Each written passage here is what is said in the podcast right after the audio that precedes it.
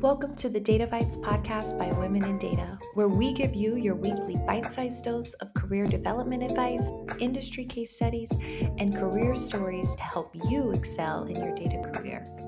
Welcome back, everyone. Today, I'm happy to be joined with Michelle Yee. Michelle is a Senior Director for Applied Artificial Intelligence at Revolution AI and specializes in machine learning and cloud computing.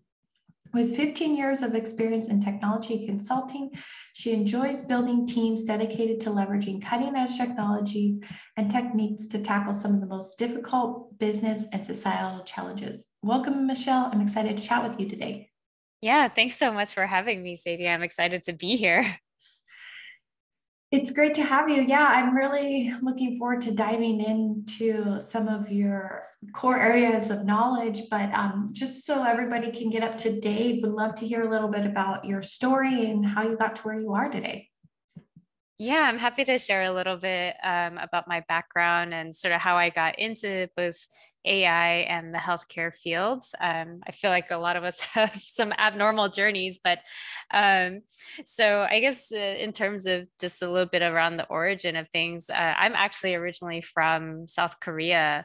Um, and the way I grew up actually had a pretty heavy influence in sort of how I got into this field, which is why I mention it um, but I grew up in a very poor area and originally was inspired um, to get into computer science because, like, back in the day, one of the few things I could actually do for fun was go to the library and study, but also, you know, play video games. So, um, and that's like one of the unique things about South Korea is like almost everyone has access to the library and computers with really good, reliable internet there. Um, you know, like unfortunately, though, I actually have a family history of breast cancer, and that is really the biggest thing that influenced me to want to focus more on the healthcare field and using technology to drive impacts because um, it, it made me accelerate my timeline. So I actually ended up going to the US um, at 13 to go to college and then ended up getting my first job in corporate America in the AI fields uh, in America at 16 so the, that's a little bit of just kind of context and sort of how all this came to be. And um, all throughout that journey i it was riddled with a, a, story of different kind of like socioeconomic inequalities had lots of issues with access to healthcare um, and gender issues immigration problems etc but um, you know like one thing that was really consistent was that and, kept me in this field to this day is that I really felt that technology empowered me to make a difference.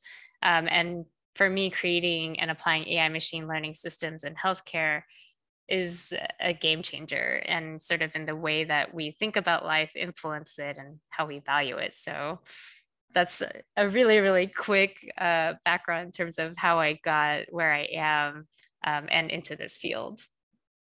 Wonderful. So you talk a lot about um, healthcare, and I love your passion for getting in the field. What impact do you think that machine learning is having on healthcare today? You know, there's so many different aspects in healthcare and life sciences where machine learning is having a big impact, including um, so there's sort of like these different silos, and you probably seen on the news, um, you know, like the developments of AI predicting everything from protein structures, um, genomics, and sequencing, and how we think about that. Um, if you even think about the images you take at a given hospital, so if you get an MRI done, or maybe you have a biopsy done, um, these are all data points and areas where AI is actually making a pretty big impact. Um, in the past, I think a lot of these things were looked into separately. And while there's still developments going on within each of these different pillars, um, one of the things that I think will have a really big impact on healthcare and that I'm excited about is bringing these different pillars together to get a holistic view of a patient. Um, and so, like, one realization that we're having is that yeah, it's great to have, you know, uh, Michelle or Sadie's knowledge or like their data um, sort of about their hospital visits, their biopsies. But if we have the full context of a patient and a person, um, that actually adds a lot of knowledge and, and things that we can know and help a person with. And so this sort of interconnection and integrated medicine um, and, and in areas like knowledge graphs or things like that, that's where um, I see a lot of heavy impacts being driven. Definitely. Yeah. I, I think even too of all the wearables and the health data we get from there, there's like a lot of opportunity to build almost a 360 view of a patient, which could add to a lot of innovation in that space, which is exciting. Yeah, absolutely. And we're collecting more data about people all the time, which is also, I know, a little scary, but um, in, in a lot of ways that can help us from like a personalized medicine. Mm-hmm. So, what do you see as some of the main challenges in machine learning for healthcare, and how do you hope to solve some of these in the next decade? Yeah, there's so many. I feel like, um, you know, in, in terms of um, some of the challenges, especially in machine learning, is you know a lot of it is driven by the data we have on people right? And and the data that we generate whether it's the hospital visits or getting these biopsies or the wearables even is a great example.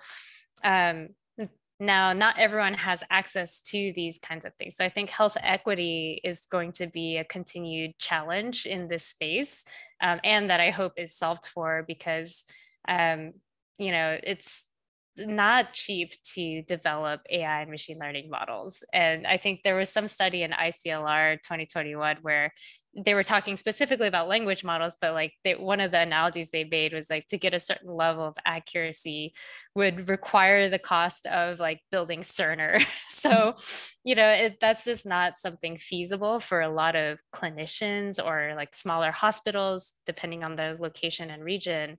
Um, so I worry a lot about uh, you know, like who has access to these machine learning models? What's the data being provided? Um, are we collecting enough information from different uh, gender groups or minority groups to make sure that they're represented as well? Um, I think there's a lot for us to solve for in this area, and I hope we put a lot of focus into it. Definitely. And you know, you did talk some about the innovation that's happening, but we also still see a lot of healthcare companies lagging behind in terms of using machine learning um, and really adopting to some of the newer technologies. And I won't mention any of the large company names, right? but it's really, you know, those organizations that have been around for 60 to 100 plus years, right? You know, why do you think we see such lag with some of these companies, given the amount of rich data that you talk about that we have on patients and the opportunity to innovate with this? It's really complicated. As you pointed out, you know, there's organizations that have been around so long, right? Before even machine learning or AI was a thing. So, um, you know, one, I think there's a couple of reasons that come top of mind, but one of them is that even within the AI field. So forget about healthcare and, and trying to help these um, organizations that have been around a while, but even within just the uh, field of AI, there's constantly new developments and different changes. Um, so literally like every day, I think I see some paper coming by about the new computer vision technique or things like that in this space. Um, and it being a new field and one with a lot of interest, there's like some common problems, and this is not new, but um, you know, there's been a lot of talk about how do we actually replicate some of the publications and the findings that they have? How do we explain algorithms? Um, and there's lots of research in that space alone. Um, there's also a lot around just in general, like the way that this research is funded and access to talent uh, in this space, right? And so, you know, these companies, these healthcare companies may not necessarily um, be able to have that same level of access to resources and talent and research as you know like other companies in tech or other industries. Um, and then on top of that you know you have these legacy systems that they also have. But more importantly um, i think there's also this delicate balance right in in healthcare especially around how do we find that fit or good ratio between innovation and also um, making sure that patients are protected? Because you know there's a lot of unknowns because it is a constantly changing and new field. Um, there's a lot that we can't predict from a risk perspective in terms of, uh, you know, whether it's patient privacy and things like GDPR and protecting um, information around patients versus also like how do we make sure that the decisions being predicted or made from machine learning systems are actually fair and are doing what's best for them? Yeah and i know you're very interested in robotics um, just creativity and the ethics of ai and also diversity in this space. How do you think these core topics will reshape some of healthcare and play an influence into healthcare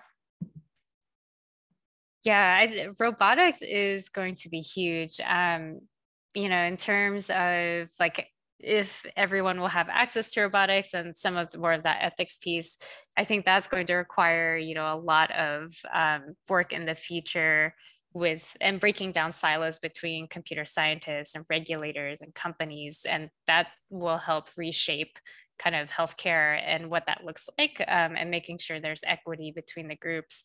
But for robotics specifically, one area I'm super excited about, and you know they've been around for a while, but um, is really in the type of operations that can be done or performed as surgeries. I think that's going to continue to expand. Like we still we do have those robotics and capabilities, but um, there's so much more as things like computer vision and some of the um, actual physics of the machines gets better. Uh, I'm excited about kind of how um, will be able to do more complicated surgeries. And potentially I, I, would love if it were you know at a bigger scale so that more people could get that. Um, and then i was recently looking at some really cool and interesting articles as a result of i mean eh, covid happening which is unfortunate but um, some of these innovative solutions using robotics um, included things like you know ro- using machines to do things like cleaning or disinfection um, protocols can actually you know reduce the risk that humans personally face um, at hospitals. And so they'll do things like um, transport different materials or disinfect the room using materials. Um, and so that's really cool to me to see. And in the future i'm thinking that patient care will actually be a lot more interactive not just with you know our, our human um, staff and companions but potentially with the help of robotics and machines as well Definitely. Yeah, I know. I think it's exciting to think about how we really augment ourselves as humans, right? We're not so much replacing, but enhancing what we already do and, and leaving humans to do what they do best as well. Yeah, exactly. And being able to scale what's actually important versus, you know, like let's say some of these other tasks that are less, uh, using our true capabilities of. For sure. So I know we have a lot of people who are looking to get into data science for healthcare and really interested in this space just because of the opportunity to help people, which is what healthcare is so good at. So, what advice do you have for people looking to get into this space? Yeah, um, there's so much, but I, will try to boil it down to a few. Um, you know, one thing that we both talked about a little earlier was that this field is new and it's constantly changing. Um, you can see publications coming out pretty much um, every day on things that could be applicable in the healthcare field. And so, one thing I would say is to encourage people interested in this field to make sure they keep the learning ongoing and to stay on top of some of this literature and these latest developments to make sure like they're keeping the latest and greatest in mind as they develop their own systems or you know keep uh, working in the field of healthcare. Um, you know the other thing is too like i as part of that learning journey is um, encouraging others uh, like i would highly encourage them to experiment on their own like you know i think we get blocked a lot of times thinking oh if i just had you know this perfect data set or like this thing then i could go do an analysis or like see if my thoughts are valid. But there's actually so much open data out there whether you're interested in medical imaging or uh, wearables the data from wearables like you can get a lot of this open source to see you know if your ideas are interesting or if you want to develop something. Um, and I would hope that like no matter what direction people go into, um, I think healthcare is a great fit for anyone. Um, and you know, to remind them and to remind themselves on their journey that like whatever you're working on in this field um, does have value and and you know you have a chance to kind of shape the vision of the future you want to make. Yeah. So in terms of literature, what where do you normally go to find this? Um, do you have subscriptions? Kind of what's your go to in terms of finding some of the newest literature coming out in this space? Yeah, if you're interested in more of the academic side, um, I actually encourage a lot of, I mean, of course, follow the different publications and conferences. Those are some of the standard ones. And then I actually think like Twitter is a great source of um, if you know some of the key researchers and folks that are publishing in this space, you can actually follow them and get kind of the latest and greatest thoughts from them as well. And they'll usually talk about uh, where they're headed for conferences or you know what kind of workshops they're hosting, and you can attend um, any of those going forward. Excellent. Well, I really appreciate you coming on today's show and talking to us about what's happening in the healthcare space. If people want to stay connected with you or continue to learn more from you or follow you as one of those experts, what's the best way for them to connect with you? Yeah, definitely. Um, please feel free to reach out to me on LinkedIn. Um, and I also have a Twitter as well. Perfect. Perfect. And we'll be sure to add those in the show notes. So thank you so much, Michelle. It was a pleasure talking to you. And I look forward to see how you continue to innovate in the space. Thank you so much for having me. I'm really glad we had this conversation. Thanks so much for tuning in to another episode of the Data Bites podcast.